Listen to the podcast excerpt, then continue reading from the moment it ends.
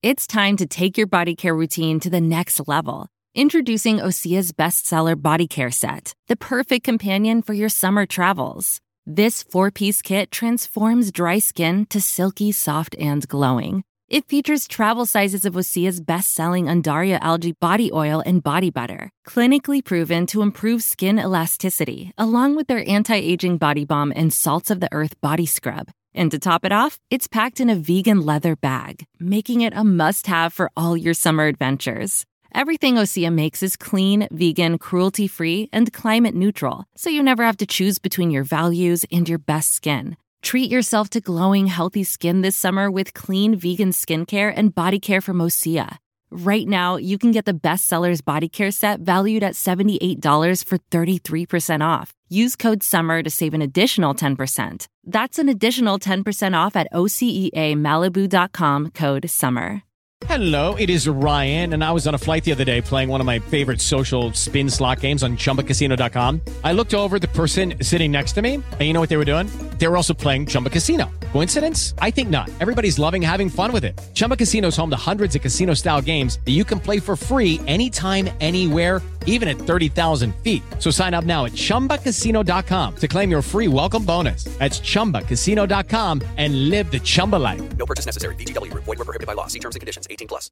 Hey guys, it is Ryan. I'm not sure if you know this about me, but I'm a bit of a fun fanatic when I can. I like to work, but I like fun too. It's a thing. And now the truth is out there. I can tell you about my favorite place to have fun. Chumba Casino. They have hundreds of social casino style games to choose from with new games released each week. You can play for free anytime, anywhere and each day brings a new chance to collect daily bonuses. So join me in the fun. Sign up now at ChumbaCasino.com. No purchase necessary. VGW Group. Void were prohibited by law. See terms and conditions. 18 plus. With the Lucky Land slots, you can get lucky just about anywhere. This is your captain speaking. Uh, we've got clear runway and the weather's fine, but we're just going to circle up here a while and uh, get lucky. No, no, nothing like that. It's just these cash prizes add up quick. So I suggest you sit back, keep your tray table upright, and start getting lucky. Play for free at LuckyLandSlots.com. Are you feeling lucky? No purchase necessary. Void where prohibited by law. 18 plus terms and conditions apply. See website for details.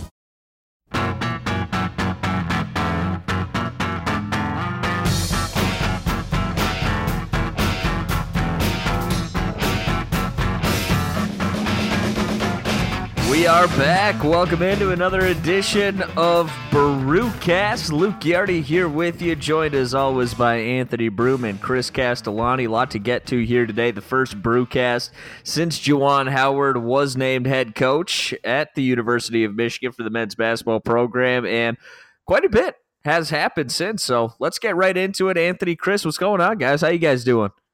Not too bad. It's been a while. Um, our vac- first we had a little bit of a break. Then we came back from our break uh, for John Beilein.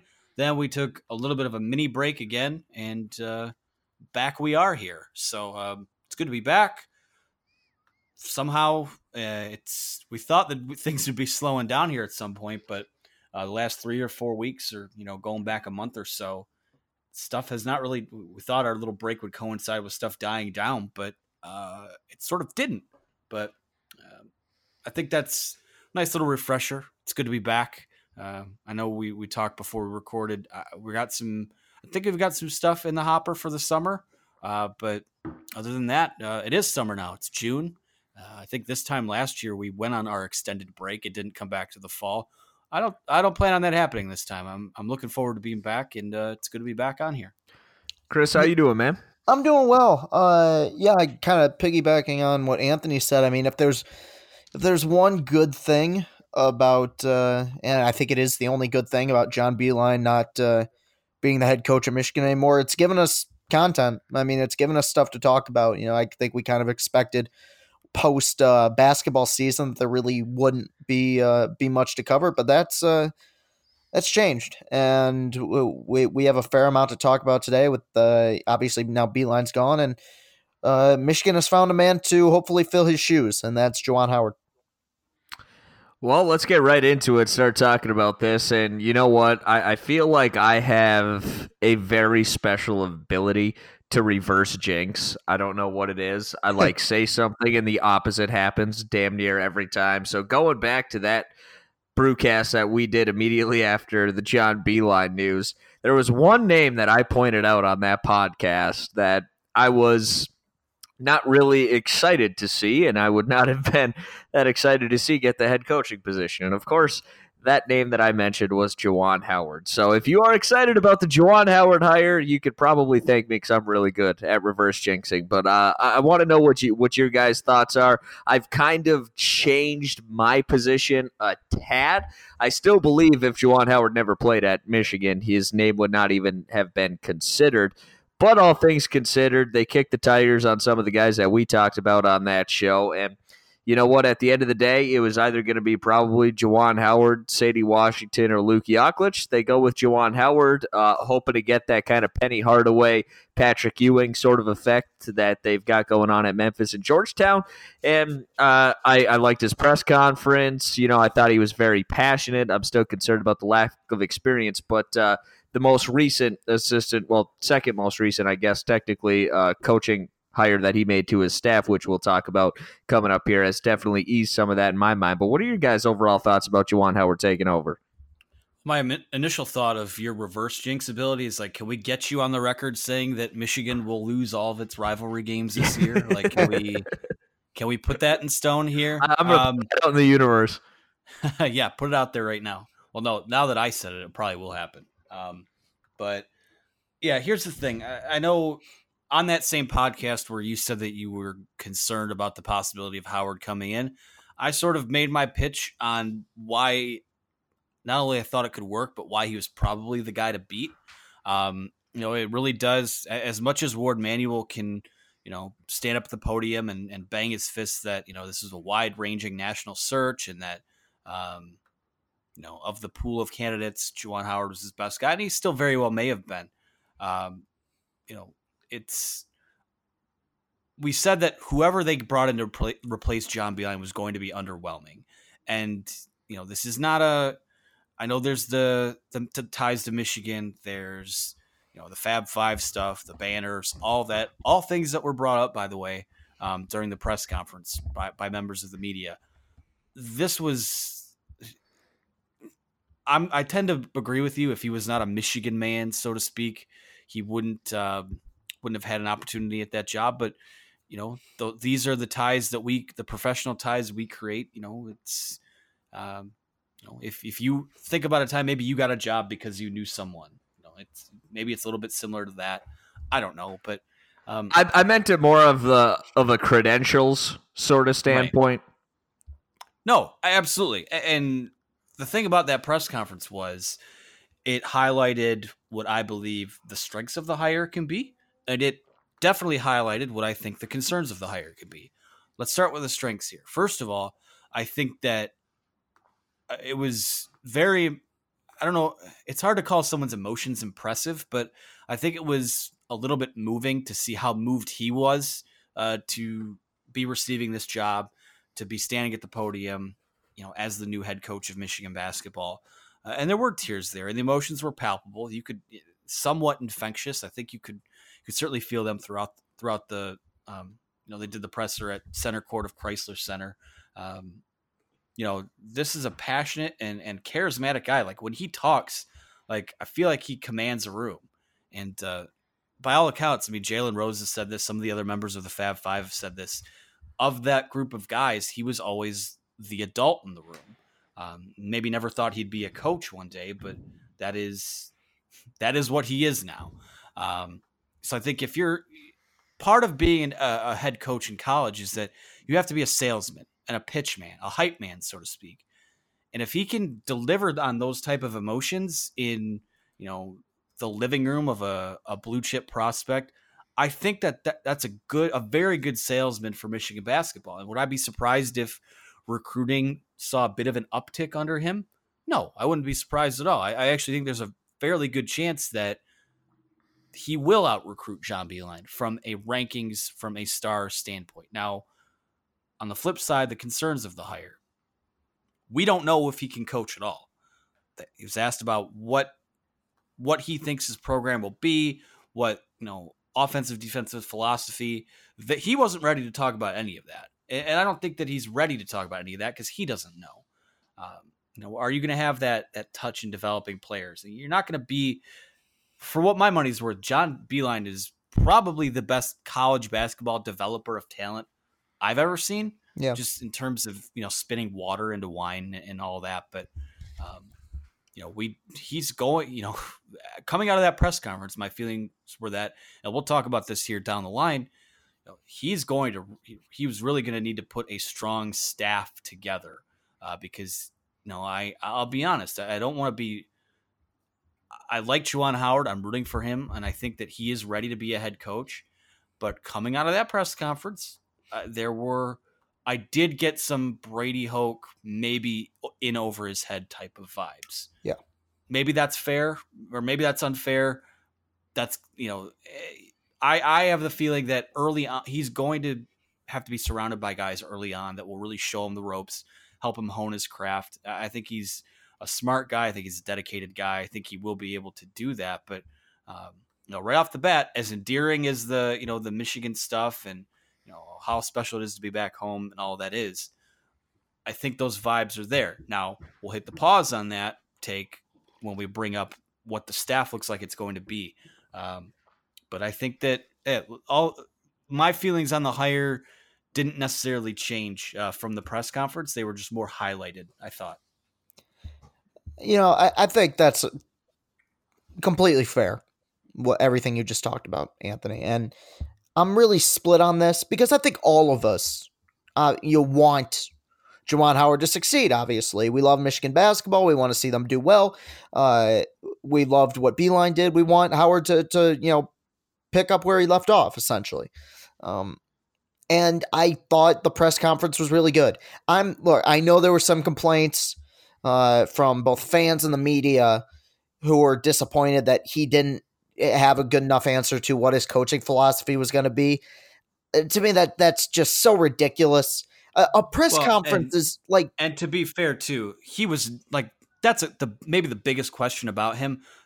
You, there's no way you answer that on a press conference. That's so what it's I a mute saying. point to even discuss. That's like know? no coach has ever laid out their entire success strategy in the opening press conference. Being go in opening press conference, it's like uh, uh, attending, a, being a politician and attending a political event. You say the right stuff. You know, you kiss some babies.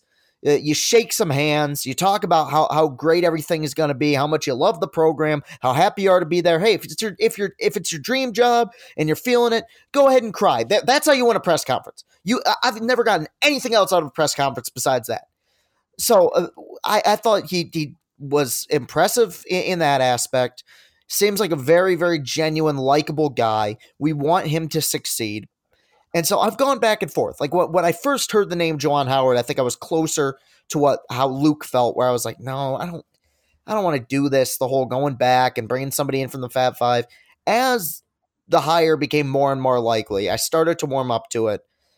And now that a little bit of time has passed, well, I want him to do well. I hope he does a great job. I'm just if somebody absolutely forced me to say whether or not I think it's going to be a success or a failure, his tenure at Michigan, I would lean towards failure because at the end of the day, um, Michigan has uh, t- is taking an incredible risk with Juwan Howard. They have hired a guy with no head coaching experience, no college basketball experience other than playing uh, for three years uh, with the Fab Five. Uh, this is an extreme gamble. Could it pay off? I hope it does. It also doesn't help that the Big Ten is in really good shape, and uh, Michigan's biggest rivalry, the the kind of the or biggest rival, the team that we've you know kind of held Michigan the standard that we've held Michigan up to over these last couple years is going to have a juggernaut of a team next season. Uh, Howard is in a very tough position, but I am uh, I am very concerned. I think he's going to shake things up a lot, and I don't. I'm worried a lot about next year's team. And this this might sound like a, a crazy overreaction, but unless they get Jalen Wilson, which is still possible, I would not be shocked at all if this team was playing in the NIT next season. In I fact, feel I kind of expect that. I, I feel like it is a pivotal year for Juwan Howard, and it sucks to say that, but that's kind of what happens when Anthony's pointed this out many times. That you're taking over for the winningest coach in program history, and I feel like like that press conference was awesome. It made me actually feel bad for what I said on the on the last Brewcast show about not wanting him to be the head coach, but I still think my concerns ring true, and I'd probably be more excited about this hire. I'd probably be fired up about this hire. And I know this comparison isn't necessarily apples to apples, but if Brady Hoke never happened, I, I probably would be far more excited about yeah. this hire because yeah. and, and, that's you, also uh, from our like from my sorry, I don't mean to interrupt, but like from our point of view from like that's also not fair because it's football and that was they were in a totally different place but they, they were but at the at the same time as well. Like Brady Hoke was far more qualified to be a head coach for one of the top programs at Michigan than Juwan Howard is. And yeah, people he was a head coach before. Yeah, he was a head coach and he was an assistant for a long time at that level. And, you know, he, he was coming off, I think, an undefeated season the year prior at Ball State. Like, he was far more qualified than Juwan Howard. And people, I keep seeing people, oh, was Brady Hoke a candidate to be a head coach in the NBA or the NFL? You know, trying to make that parallel. Like, uh, yeah, Juwan Howard interviewed for the position, but at the end of the day, he was offered the associate head coach job for the T Wolves. Like it, the, at the end of the day, man, he just doesn't have the experience. I'm really hoping it it works out. I'm hoping that he finds his way very quickly. I think uh, the Phil Martelli hire, which we're going to talk about here coming up, uh, is, is going to be huge and paramount in that transition and having the you know the margin of error and the kind of the buffer time for lack of a better word is going to shrink quite a bit because of that hire. But man, it's it's going to be a pivotal year because if it's this is a lot of talent returning on this team, even with Iggy gone, Poole gone, and Charles Matthews gone, there's still quite a bit of talent on this team. And if Michigan doesn't perform well, like Chris said, if they play in the NIT, if they don't make the NCAA tournament, blood is going to be in the water for a lot of Michigan, or excuse me, a lot of Big Ten coaches on the recruiting trail. Yeah, there might be. Um, I think the thing about that, is, like, it, it's hard for me to say that this is a a pivotal year or, must win year. Now, now make no mistake about it. You've got the best point guard in the Big Ten, not named Cassius Winston, coming back. You've got Isaiah Livers, who you would expect with more of a obviously he's going to be more of a factor because they're going to need him to be, but um, he's coming back. Jon Teske, you know, Juwan Howard's experience has been in working with big men and and you know, developing those guys. And they've got guys in Teske, uh, Brandon Johns, Colin Castleton, who, um, you know, I guess as we sort of transition into how the early days are going so far, I think the biggest win so far of all of this, um, well, there's a few. Uh, first of all, it's the ability to retain Jon Sanderson and that program. I mean, to know that those guys are going to continue to be physically ready to develop year to year is a very big thing. That was sort of the first. I, you know, if you want to say was his first official move as the head coach, I guess you can go there. Yeah, um, great move by him. I mean, I know there were some people that thought he might have been moving on or moving elsewhere. To keep Jon Sanderson around, that's a big deal because we talk about how Juwan Howard has done in developing bigs. Uh, I think Colin Castleton is up to like 230 pounds now, and I think he played at like 210 last year. So we're in June, and he's already you know, physically developing. We saw some stuff at the end of the year. Maybe he takes a step there. Um, you know, overall, I think that whether John Beilein came back or not, which we talked about in the, la- the last time that we were on this pod, this was it was going to be a bit of a soft reboot. It was probably going to be another year or two away from what we've been used to seeing, and, and I think um, when you talk about oh Juwan Howard, you know coaches see blood in the water, Michigan fans are gonna be upset. I, I think it it's complicated because on one hand, you would think given the facilities Michigan has, the um, you would think the ability that they should have to recruit now, that this should be a program that maybe not gets to the level that John Beilein took them, but can get pretty close most of the time. Um, but on the other hand, when you do lose a John Beilein from a program that otherwise, you know, until that point, until the point he was hired, they hadn't really done anything in 15 years, and, and it's not a traditional basketball power. So to me, it's the discussion about. I know their their expectations are high. Michigan's fans' expectations are high, and they should be high. I expect like if they don't compete for Big Ten titles and they're not playing into the second weekend of the tournament, I don't. This this hire is not a success to me. Uh, I think that there is a better chance than not that whoever they would have hired, we might be doing this three or four years from now. Of those guys that were in the mix for it, it was him, it was Luke Yaklich, it was um, Saddi Washington. I think you know. I know Ed Cooley's name was thrown around, but you know, I think he was fourth, fifth banana on the list or whatever. Um, you know, I think that Howard is the guy that provides the most the most upside for them uh, because I, I do think that while it's annoying that members of the Fab Five have tended to insert themselves into pivotal moments in program history since they've been out of school, I think I think that having having a little bit of a throwback to the past, especially with the Jumpman stuff, I, I do feel like it's a perfect storm to recruit pretty well. Um, and it's like we said before, we don't know if this guy can be a head coach, but we weren't ever going to know that until you know this November, anyways. So uh, by now, for now, where we're at is where we're at. But uh, you know, I think that the early stages of it, the staff that's being put together is really strong, um, strong to quite strong, and uh, you know, we'll see. We'll go from there. This episode is sponsored by BetterHelp. We all carry around different stressors in life, whether they be big, small, or anywhere in between. And when we keep those bottled up, it can start to affect us in a negative way. Therapy is a safe space to get things off your chest and to figure out how to work through whatever's weighing you down. If you're thinking of starting therapy, give BetterHelp a try. It's entirely online, designed to be convenient, flexible, and suited to your schedule. Just fill out a brief questionnaire to get matched up with a licensed therapist. And if for some reason that therapist isn't working out for you, you can switch at any time for no additional charge. Get life's challenges off your chest with BetterHelp.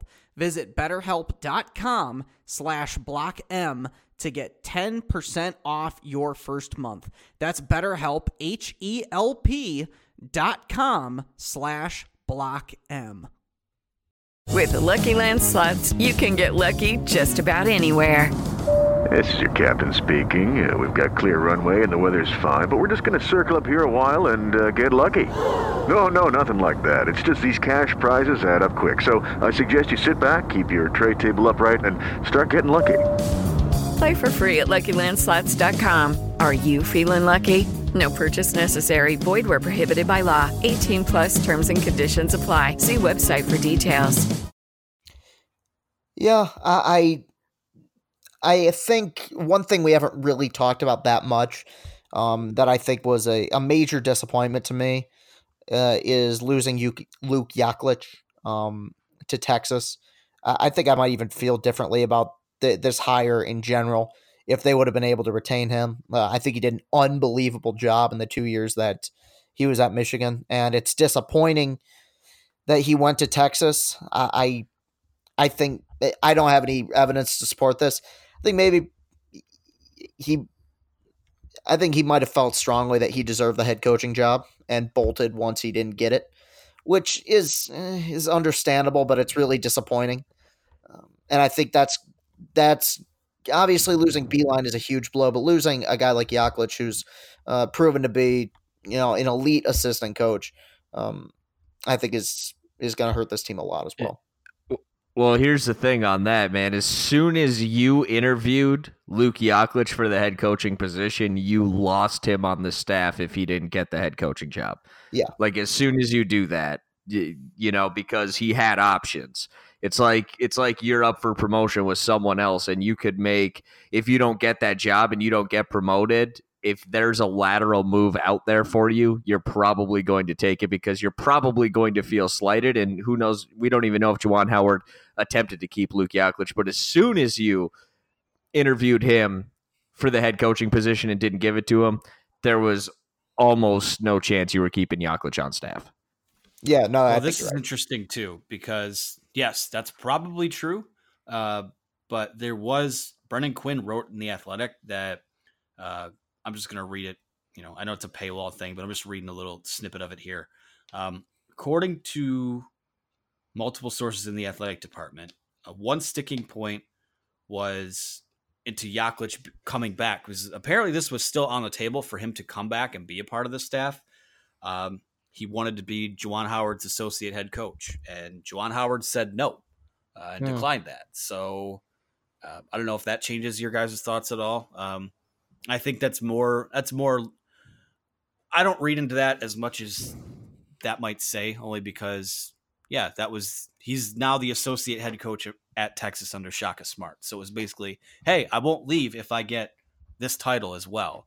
Um, but I think when you look at associate head coach, you know, or you know, assistant head coach, Juwan Howard was going to look for a guy that has been a head coach before, and Luke Yaklich has not as at this level. So, um, kind of, it just sucks. Like it does. It does. You lose. You lose most of the kids in the divorce. Saddi Washington is back, uh, but Yaklich gone. Uh, DeAndre Haynes also gone. So um, it's different, and it's you know we get un- change is uncomfortable, uh, but that's kind of where we're at. Um, it does suck to lose Yaklich though, uh, but I, I do like Saddi Washington a lot, and I think that he's a guy who um, I think has a chance to be a head coach sooner than Yaklich does, um, and someone who is familiar with the state.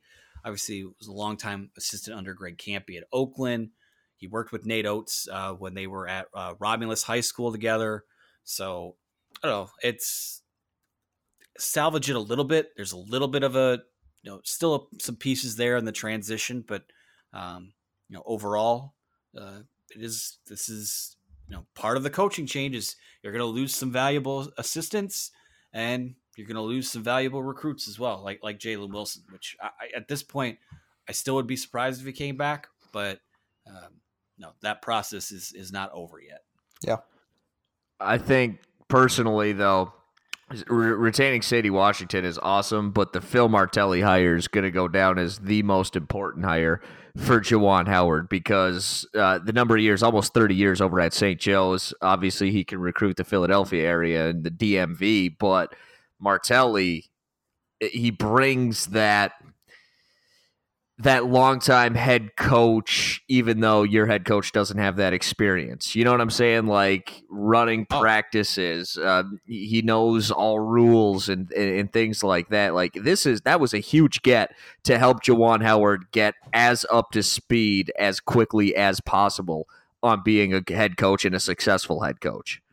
Now that is a home, as far as I'm concerned, that is a home run hire, and that is exactly what know we talked about in the open. Juwan Howard's going to need to surround himself with guys who have done it before, guys who have been successful. Um, you go out and get a guy who was a you know coach for twenty or so years at, at uh, St. Joe's, right? Yeah. St. Yeah, St. Joseph. at St. Joe's, and won over 400 games. You know, been successful. Like that is about as good as it gets as a assistant head coaching hire. Um, so when we talk about you know the early the early days of this tenure, I think that Juwan Howard is kind of killing it so far. Um, if you can talk, if you, you know what would put it over the top, can you bring a Jalen Wilson back? Um, you know the other assistant also Howard Eisley, a guy who um, has some some coaching experience. Has been an NBA guy as well. So you have a nice little mixture of you've got one of John Beilein's better assistants in Saddi Washington sticking around. You've got a longtime head coach that can kind of show Howard the ropes now. And Howard's going to be his own guy. He will develop into his own guy. But to have that counsel, um, have him be uh, this one's for you, Luke, hand of the king, so to speak um, and then have a guy who's coached, uh, been an assistant in the NBA on your staff. I, I think that's a nice mixture of of everything. Quite to be, uh, you know, to be honest with you. So um, we still have the questions that we do about Howard, but you know, all we can really do is kind of grade things one step at a time. And, and I think so far it's it's going pretty well.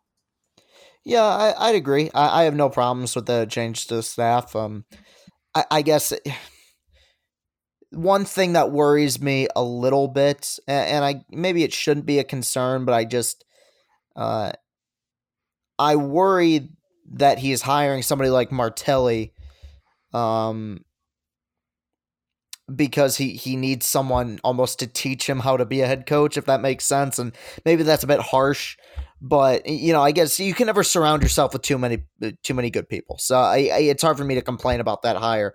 Um, that's that's kind of really all I have to say. I, I like the staff so far. I do. It's a good it's a good looking staff. Like let's be honest. I'm hoping that it that it all works out, and I'm hoping Martelli gives Juwan just that that little something, maybe a competitive edge, because like Anthony said, Juwan's probably going to be able to recruit. You know, he can relate to kids, and we've seen it with Penny. Penny's doing a great job on the recruiting trail for Memphis. They got the number one recruiting class coming in, or whatever. I think Juwan can have similar type of success out on the recruiting trail. But I think that Phil Martelli hire is going to go a long ways in winning basketball games. And, there is uh, some other Michigan news. You know, we don't know about Jalen Wilson. We heard that Juwan Howard is out there trying to get Seventh Woods. I, I hate that man. Seventh Woods, he, he's proved to just not be really much of anything. Seventh Woods had at like the collegiate level. eighth grade mixtape of all time. Oh, I mean, hoops hoops mixtape Hoops mixtape is like the like the NFL films and like the NFL yearbook for high school basketball players. Like Hoops mixtape had me following guys that went like to mid majors. I thought they were going to be the number one recruits in the country. Like I remember watching the NFL yearbook on that 0 16 Lions year. NFL Films had you thinking that the Lions were a couple breaks away from making the playoffs that year.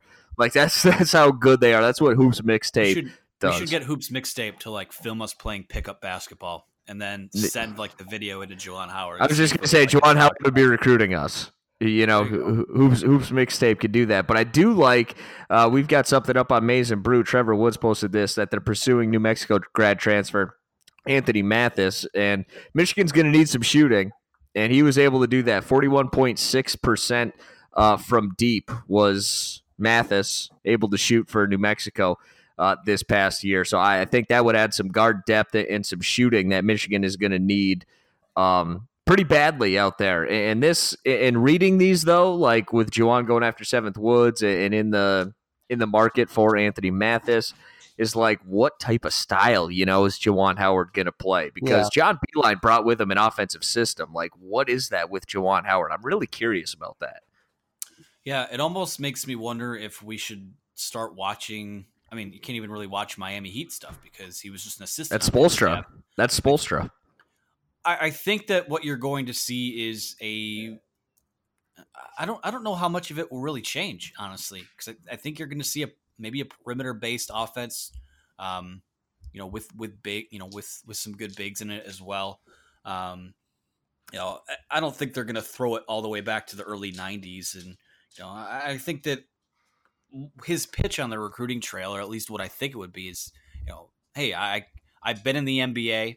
Uh, I got to the NBA from Michigan. I know what it takes to get there, um, and I'm going to set you up for not only success here, but set you up to be successful when when you get to the league as well. So, um, I guess I, I, I don't expect them to, you know, we talk about, oh, okay, be that, you know, what does the modern NBA look like? I don't expect them to be like the Houston Rockets and playing, you know, ISO ball and throwing up 53s a game.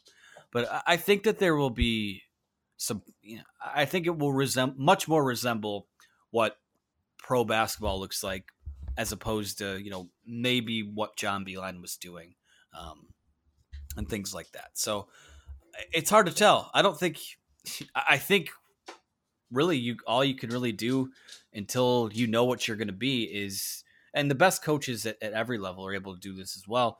You just kind of you bring in talented players and you adjust to, based on what their strengths are. Um, you know john Beilein had teams early on had to throw up 33s a game because they're a bunch of skinny lanky white dudes that couldn't do anything else. Like you know as we progressed and or as we saw Michigan progress, you know, you saw them start playing better defense. You saw them, uh, the post game got a little bit stronger. So I, I think that, I, I just think we're going to see them tweak and, and adjust based on who they have there, and that's the best way to do it. Um, it's hard to really tell. They don't know, so how are we supposed to know? Yeah, no, I don't really have much else to say. I think I think you're right. Yep. All right, I was just seeing if, if you had anything. So, do you guys have anything else that, you want to add on the Juwan Howard hiring, the staff hirings, anything like that? Um, I don't know. I, I guess just, I guess I would just caution patience because I think that Michigan's going to and Warde Manuel is going to allow him to, you know, give him all the time he needs. And at a certain point, I think probably year three is when you can really start going, all right, where is this thing headed? Now, unless it's a total disaster. If it's a total disaster in year one and heading into year two, it's more of the same, then you might have to pull the plug. But I think that when you look at college basketball, it's a lot. I think you can build a program quicker in college basketball than you can in, you know, obviously college football. You need a couple recruiting classes to really get your your guys in there, so to speak. But you know, this program could easily be like they could be like a one and done away from you know making tournament runs again. Like that's that's a good point. We don't know. Uh, it can change well, the- so quick. Basketball can change so quickly with one player. You know what I mean? Right. And the good news for Juwan Howard is the Michigan fan base is very well known for being rational and patient. yes. If nothing, if nothing else, they are very patient. Um, yeah, I, I don't know. It's it's hard for me to peg what expectations are. I mean, the bar to me, if you're asking me what do what should they be, what should those expectations be? John Beilein raised the bar at Michigan, and while you're not going to replicate what John Beilein did, um, you know, on a year to year, you know, when you look at overall body of work, like you still need to kind of you know get to the Sweet 16, maybe find a way to get to the Elite Eight. You know, I think that just because John Beilein is gone isn't I'm not going to go not going to be pouty like I think a portion of the fan base is. There's a portion of the fan base that is usually decently outspoken that has kind of slunked into the shadows a little bit because I think they're they're feeling all doom and gloom, and, that, and that's that's fine. I mean, John Beilein kind of dicked them over, and it sucks that it ended the way it did. But you know, it's the bar's been raised here. Uh, I'm not going to be Happy Gilmore, you know, the Happy Gilmore guy. Oh no, we suck again. Like that's not That was, that that's was the water boy. Water boy, yeah. Happy Gilmore, Water Boy. They're all the same. They all run together, yeah. Adam Sandler makes a fart, you know, fart joke. You know, does that stupid like Cajun. The sounding voice. disrespect. The No, you know absolute disrespect. Sandler was on a heater until like I think Miss, he from pretty much Billy Madison up until Mr. Deeds. That's kind of he was on a pretty good run, and then he's been mailing in for like almost twenty years now. Yeah, oh, very much so. But do not disrespect that heater. No, I don't. It's one of the best comedy heaters of all time, quite frankly. Um, but I digress. Um, just because John Beilein is gone, my expectations for what this program is and should be go um, unchanged to a certain extent. Because if you don't, if you fail to, you know, compete for Big Ten titles, maybe win one here and there, get into the NCAA tournament, play into that second weekend. Basically, what it boils down to, if you're not playing into that second weekend of the tournament, I don't think you're doing a good enough job. And if he fails to do that, I don't care if he's a Michigan guy or not. Um, we're gonna have to do this again soon. So that's where I'm. That's where I stand on it. Yeah, it's. I mean, but at this at the same time, it's it's going to be hard to like not change your expectations, but still preach patience. You know what I'm saying? Right. Well, I think the knowledge it comes with the knowledge that I think most rational Michigan fans, Michigan people know that next this upcoming season was going to be a struggle probably regardless just Yeah. because you lost I mean, as for as much crap as we gave Jordan Poole, Ignas Brazdeikis, Charles Matthews, you're losing I feel like a broken record when I say this. You're losing the three guys that could create offense for you. Um, you know, I know Jordan Poole is streaky, but when when he was hot, he was he was extremely hot. Um, the lows were very low, but um, I don't know who's going to score for this team, and I don't know if John Beilein and if I don't know if those guys were going to. I give them the benefit of the doubt to find a guy, uh, which might be the biggest difference here. But I think knowing what they lost and knowing what they will lose after next year, I, I think that this was kind of if John Beilein was going to go, it was the right time for a transition, anyways, because he had another a bit of a rebuild on his hands, whether he stayed anyway. So um, I, I think that we can give this. I can confidently say I think that we need to give this two years before we really start making yeah. snap judgments. I think that's that seems reasonable. Which I know at we're not the- always about that here, but uh, you At the, unless at the same time, man, I think he's going to have a better team and more talent on the team this year than he will in year number two. Like that's that's the thing that I'm getting at. If year one's bad, Hmm. year two's probably going to be even worse. well, that's where, like I said, recruiting is going to be huge and all. Because he because he missed a whole recruiting cycle. Now, you know, Right. John Beilein did him no services in that regard. If Jalen Wilson comes, then things I, I think that's a temporary band aid that he's he's able to recover from much more easily than if Jalen Wilson doesn't come. Because I think Jalen Wilson's the type of guy that can be a prominent player as a freshman. Yeah. Well, and it's all going to depend on does Brandon Johns take that next step? Does Right. Colin Yep. Take Right. that next step? Can you know Adrian Nunez is that going to be a guy who who breaks out after really being a non-factor in his first year? Um, it's just one of those things where I just think we're going to have to.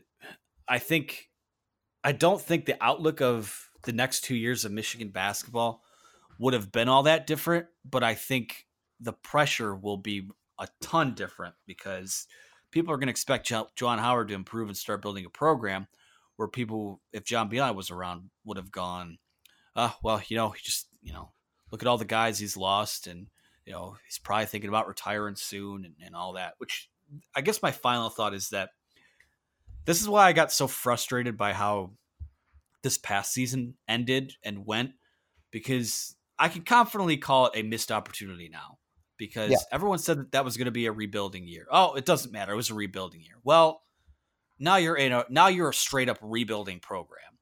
So I just felt like a lot was left on the table there. Okay, round two. Name something that's not boring. A laundry? Ooh, a book club. Computer solitaire, huh? Ah, sorry, we were looking for Chumba Casino. That's right, ChumbaCasino.com has over 100 casino style games. Join today and play for free for your chance to redeem some serious prizes. ChumbaCasino.com. No purchase necessary. Where prohibited by law. 18 plus terms and conditions apply. See website for details. Okay, round two. Name something that's not boring. A laundry? Ooh, a book club. Computer solitaire, huh? Ah, sorry, we were looking for Chumba Casino. That's right, ChumbaCasino.com has over 100 casino style games. Join today and play for free for your chance to redeem some serious prizes. ChumbaCasino.com. No purchase necessary. Where prohibited by law. 18 plus terms and conditions apply. See website for details. Well, uh, you know, basketball has dominated the news as of late, but the good news is is we're we're right back into uh, football pretty much here as we roll along. You know, the good news for Juwan Howard is he's just going to be able to go and uh, kind of just go to work behind the scenes because football is about ready to take center stage as we transition real quick here. We do have some news we want to touch on. Obviously, we're not going to uh, dive too much into football just yet. We got a whole summer to do that, but the news did just uh, release. When was it? Was it over the weekend? Was it yesterday? But uh, I can't remember. Chris Evans uh, will not be playing for the Wolverines in 2019 due to academic issues. Yeah, that's a bummer, but I kind of expected that. Um, Right. This is this is something that like did This is more anyone really expect him to come back this well, year? Like think- like eventually, yes, but this year I, I felt like it was such a long shot. Harbaugh had kind of left the door cracked open based on a question he got during spring football. Someone had just asked him, you know, is there a chance he comes back? And he said yes. But, um, you know, it also could have been one of those things where, like, is there a chance the Earth gets hit by a meteor? Yeah, there's always a chance, but most of the time it zips past us. So, um, I, I, I kind of, we're in a weird place now where I think, excuse me, two or three years ago, I think this would have been a bigger story or a bigger concern because the offensive line, quite frankly, Yeah. stunk. Uh, whereas now I feel pretty good about where they're at, and they have you know a couple of guys who might be regarded as all American type guys, you know, this year on that line. So I'm sort of in a spot where I feel like whoever they plug in back there is is going to be okay. And the other thing about it is I don't think they're gonna.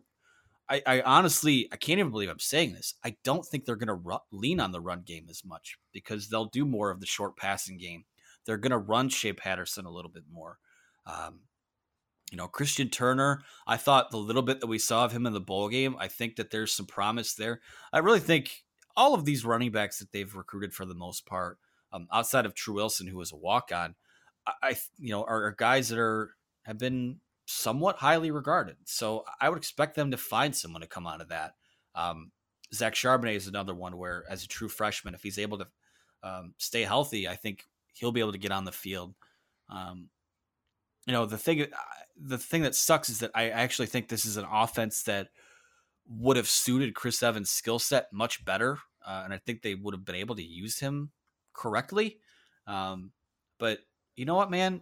You have to take care of your business in the classroom. Like this is, you know, it's not like a you can't really control injuries and things like that, which those are those are seen as you know the more devastating losses, or so to speak, or the the bigger bigger bummers. But this is Chris Evans' fault. You know, he did not take care of business in the classroom, and um, I guess the bigger disappointment for me is that not that he won't be on the field, that he's a guy who I think going into his senior year let his team down, and that that's a bummer because I think he is a really talented player.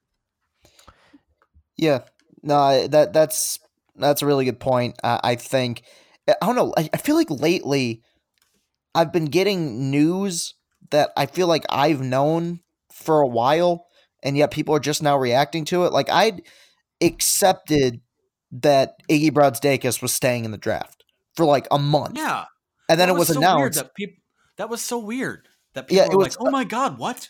Right, it was announced, and people were on my timeline going, "Oh, you must be so upset." I'm like, "No, I knew this when he declared he wasn't coming back. He said I plan on getting drafted as highly as I can. Of course, he's leaving." And it was same with this. We talked about this like two months ago, and like I, I, I think because at the time there was a rumor that he'd been like kicked out of the program. That wasn't true, but yeah, I didn't expect Chris Evans to be coming back. He's not coming back. I don't think it's shattering or breaking any of the coaches' hearts. I think they knew this for a while too. Um, people seem to be treating this. Uh, a lot of people seem to think that this is some big deal. Uh, I know Michigan's uh, gonna have a void to fill at running back with Karan Higdon leaving, but um, I, I don't know. Evans never really got that much better to me. I thought he kind of disappointed and got uh, beat out big time by Higdon last year. So this isn't this isn't that crushing to me. I, I saw this coming. I expected it, and you got to move on. And at the end of the day, yeah, you want playmakers. Chris Evans is is a really good player and he's good with the ball in his hands. But when it comes down to it, man, running back is probably the most interchangeable position on a football team. Yeah. Yeah. So I mean, it, especially with the new offense, you know, you want the speed and space. And yeah, Chris Evans would have been awesome. He's got a ton of speed when he gets into space, but. It, this is gonna. It sounds like it's gonna be an offense focused on Shea Patterson and the receivers, and that's what it should be because the receivers and Shea Patterson can, are incredibly talented and can really wreak some havoc on the Big Ten. So, yeah, it sucks. Chris Evans isn't going to be there, but Zach Charbonnet, if he lives up to the expectations, a lot of the guys, you know, like you mentioned, Tru Wilson, able to get in there as well. It's an interchangeable position. I don't think this is as big of a blow as it might seem at first. And, and Anthony, I thought you had a tweet out there the other day that put it perfectly. I'm more concerned about what the defense is going to look like than you know Chris Evans or who's going to play running back for Michigan. Yeah, and I think this is kind of it's not weird to say now. Like we expected this. Jim Harbaugh is is still, regardless of the failure to live up to, you know, beating Ohio State, getting to Indy. This is a program now that is putting together, you know, top five, top ten recruiting classes every year. Um, more often than not, I mean, this is year five. I think that I think three or uh, three or four out of these five years, we've seen them enter the season as like a top ten, top fifteen team. Um, I, they they've recruited so well. I kind of just count on them to figure it out and think they'll be okay because I think there's enough there. Uh, but the defense, yeah, that I that's exactly how I feel about it. Is you know, I the defense.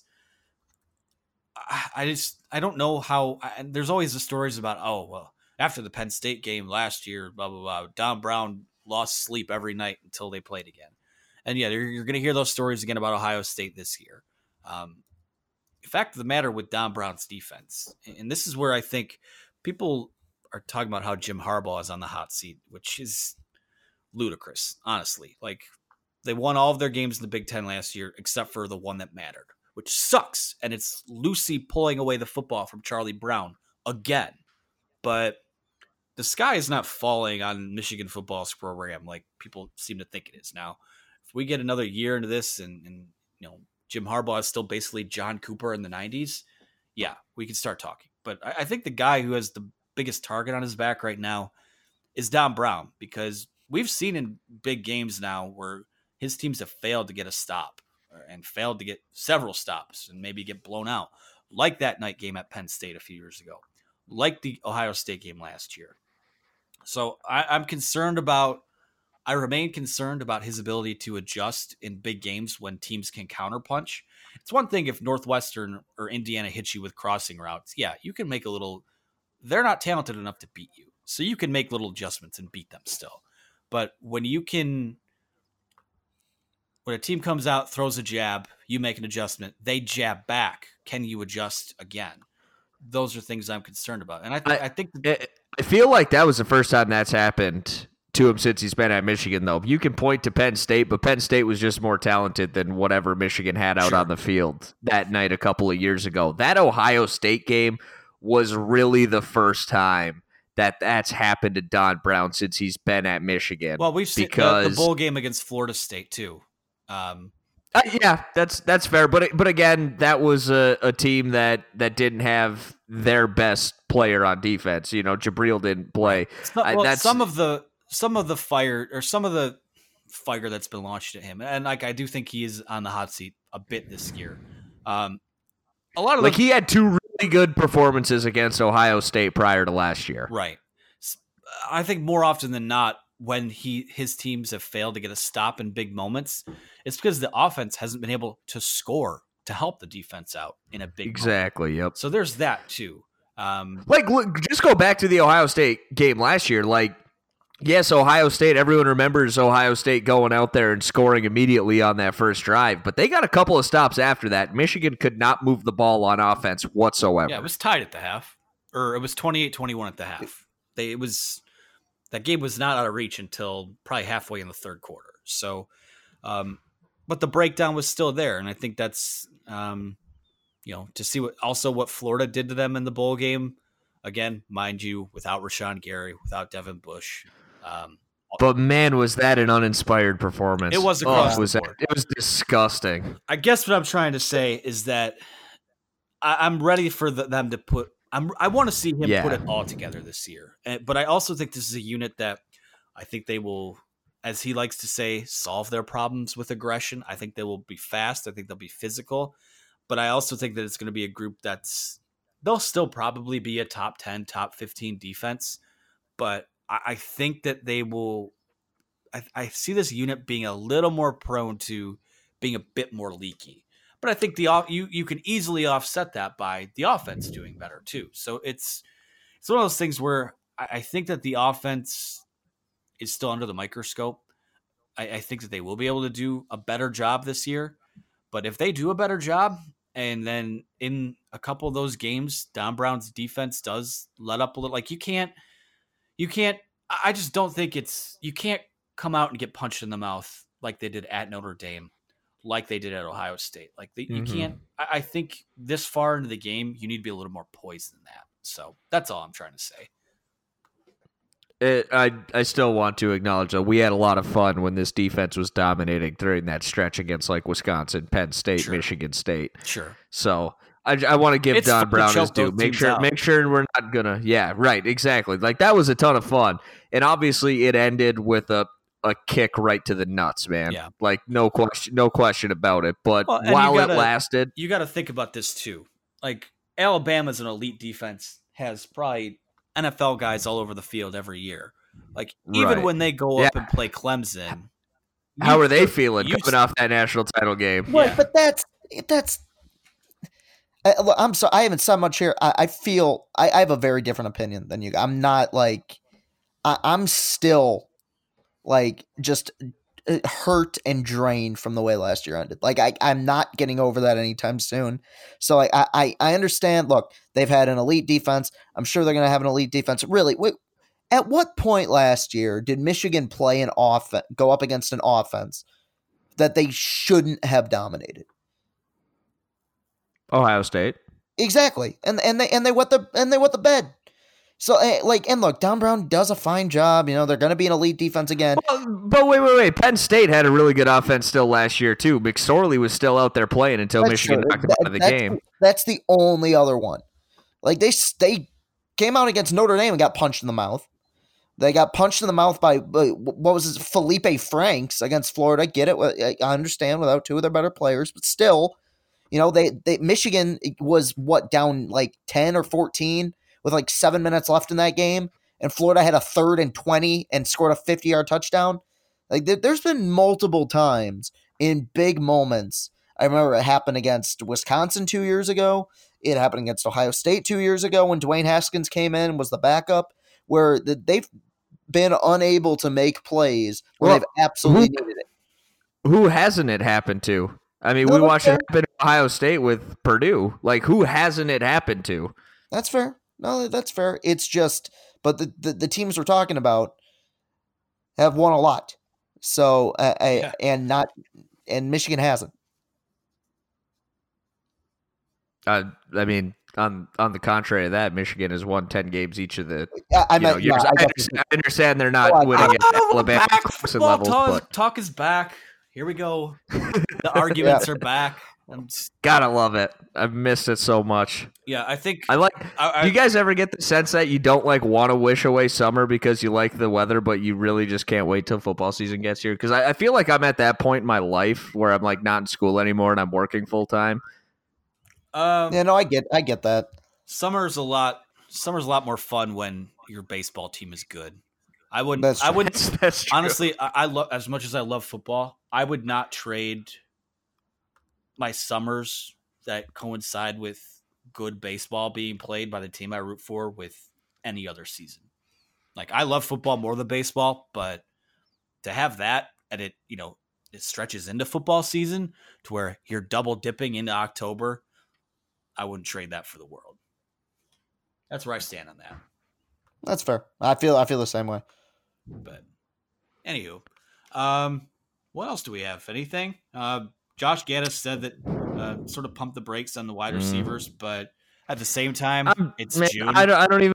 I don't even want to get into like the coach speak. No. Like it's too early for coach speak. I Yeah. bought into it last year because I'm an idiot, you know. And then uh, I'm done. I'm done with the coach speak. Oh. I don't trust anything any one of these coaches are saying. Well, that's and- not who Well, I'm let's trusting. be fair. Like the wide receiver group is probably Michigan's best position group. So Yeah. Yes. anything suggesting otherwise to me is you know coach speak. So um, I'm excited though. I, I got How, how long? How long until we get uh, Dylan McCaffrey should be starting over Shea Patterson takes? Oh God. Uh, Um, first loss. I mean, if the Are we gonna- are we gonna see really the first before- incomplete for pass game this season? That's what Yeah, I don't get. Like, first, I, yeah, I like I like Dylan McCaffrey, but me too. the thing of it is, like, what has when has he ever like when has he shown that he's a better player than Shea Patterson is? no. He has No, not he's kinda- yeah, that's the thing. because he ran a People get- couple lo- read options in garbage time. Like, big Right. deal. I people like get him. good people get good confused with better like he's come in and showed he's a good player very capable backup uh but He's going to be a good starter when Shea goes away, I'd imagine. You know, like like that's the good news for Michigan, but he's not better than Shea Patterson. No, if and if he isn't like if Dylan McCaffrey sees the field at some point this year and it's not garbage time, Shea is either injured or he's better than him. So Right. it's a if he's better than Shea Patterson, he'll be on the field. Like if I think that's the only time I've I feel like more often than not at every position, Jim Harbaugh has burned red shirt red shirts to have his best players on the field. The only time I really think they kind of failed to to really have someone ready was, I mean, Brandon Peters uh, a couple Yeah. years ago. Like that was to me the biggest mistake this coaching staff has made so far. Because I think I, I do, without question, to me, Br- Brandon Peters wins that Michigan State game. Like I, I'll go to my grave saying that. And I know we're kind of people are kind of kicking Brandon Peters on his way out the door. Um, to me, he was a victim of how good the quarterback room is now. Like that, him transferring is great for him because he's going to go start somewhere and probably be pretty good, and great for Michigan because they're not really they're not going to miss him at all. So it's like, I don't know, but we're kind of going. I'm glad you limited. I'm glad you limited that to this coaching staff though, because uh, like Chris still not is not over the uh, the end of last year. I'm still not over the Russell Bellomy Nebraska game. So well, that feels like so long ago. It really does, doesn't it? Man, I wonder. I, I sometimes sit here and wonder if Devin. that's why that's why I get so like worked up sometimes when I hear the talk about Harbaugh and how he's not living up to expectations. Like the the Hoke and Rich Rod Ayers are still so fresh in my mind. Yeah. You know what I'm saying? Well, you know what it is too. Like what we've. I don't want to turn this into a Harbaugh thing, but I know people point to, oh well, you paid him to come to Michigan and you know win national titles win the Big Ten. Yes, win the Big Ten first. That'd be a great step. And that he hasn't done it so far. They've had two chances to do it, and they're 0 for 2. We have two strikes. We're we're approaching Judgment Day, so to speak. But Yeah. what you paid him was what you had to pay to get the best coach money can buy, and a guy that was you know qualified for the job. So I just feel like people who are screaming to the mountaintops for him to to be fired or whatever, like I just think your real your your expectations are somewhat unrealistic. I think you should expect them to win the Big Ten, but if they keep going nine and three or ten and two, like he's not going anywhere. He's just not. Like I don't. I I'm understand that. hoping I'm hoping that it, it- he takes the next step, but at the end of the day, like I mean, what when was the last time Michigan had the right to have those expectations even? No, it's like been Lloyd 15 Carr won a championship in 97, you know, they years since you won the Big Ten. Like that's right. you're getting to the point where you're gonna spe- you're starting to recruit kids for the program that weren't even born when you won the Big Ten last. Holy shit. Oh, you just made me feel so fucking old. Why Oh did you do that? I'm just- like you couldn't have you couldn't have like saved that for another time, man. No, no, no, I couldn't have. It was on my mind, and I said it. Um, you know, it's just like it's. I think that you need to earn those expectations back, and and I think to this point, really, the last two off seasons, um, since they, I'll say it, they bottomed out in 2017. I don't think that they'll be that bad under Jim Harbaugh again. Like that's Yeah, I don't that's see fair. it happening. Um, I think they've done everything right the last two years except win that one game that they need to win last weekend in November. Which, if they don't do it this year, I feel like we said that last few years, but you know, if they don't, I, I will be, I will change my tune if they don't do it this year. But um, until they don't do it this year, and I, and I, like I said, la- remember the pod last year, I said I will not give them the benefit of the doubt to win another big game. And the nice thing about it is that we're going to have most probably a good seven or eight weeks before those big games come. So we'll know what Michigan State is. We'll know what Notre Dame is. Like if you win those games, there's a good chance those two teams could be like, you know, Michigan State. I don't expect to be very good. All they did was rearrange the deck chairs in the Titanic, and Notre Dame. Like, how do they replicate going to the playoff last year? Like all they can really do is come down from that. So. You know, to me, it's all gonna. I, I will not. I refuse. I will not. I'm saying it right now, June 4th. When we get to that last weekend in November, I promise you, I will not be picking them to win that game. Same here. Good because when we picked the, I think there were two big games last year that we all three of us agreed on. It was Notre Dame and Ohio State, and uh, yeah, those those did not go all that well. But it, damned if it feels good to be talking some football again. We'll talk a little bit more next week, but uh, let's go ahead and wrap this one up, Chris. Where can we find you on social media? Uh, you can find me on Twitter at Castellani2014. That's at C A S T E L L A N I 2014. We recently crossed the 10,000 follower threshold, so thank you so much for that, guys. You can find me on uh, Snapchat as well. My uh, Snapchat handle is the same as my Twitter handle. Also, if you go on my Twitter, you'll find the link to my YouTube page as well. And I'm on Instagram if you want to see me there. That's Chris Castle95. That's C H R I S C A S T L E 9 5. Please follow me on all those platforms. Anthony. All right, you can follow me on Twitter at Anthony T. Broom. Follow the site at Maize and Brew.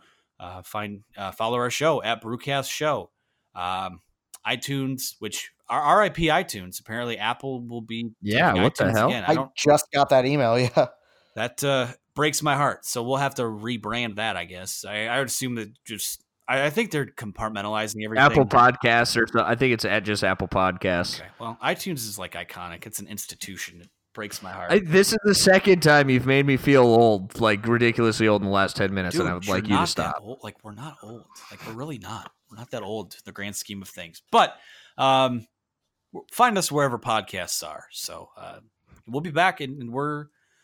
I mean, we talk about maybe breaks coming up, maybe the week of the Fourth of July. But I think you know I've been kind of sketching out a plan for us. I think we've got I think we've got enough to ride this through the summer. So I'm excited. Uh, July is going to be here before we know it. Started getting emails this week about Big Ten Media Days, which is in late July. So like we're we're balls rolling, folks. And pretty soon, man, my favorite college football preview magazine, Phil Steele, is going to be out. I think it's like June 25th. Let's go. It's like three weeks from today. You can find me on Twitter at Luke Ghiardi, L U K E G H I A R D I. And like Anthony said, make sure you follow the show page at Brewcast Show. Uh, that is a fun one. Uh, especially during football season, so make sure you shoot that a follow. So for Chris Castellani, for Anthony Broom, I'm Luke Ghiardi. We'll be back and we'll be with you all summer long. It's going to be a fun summer of Brewcast.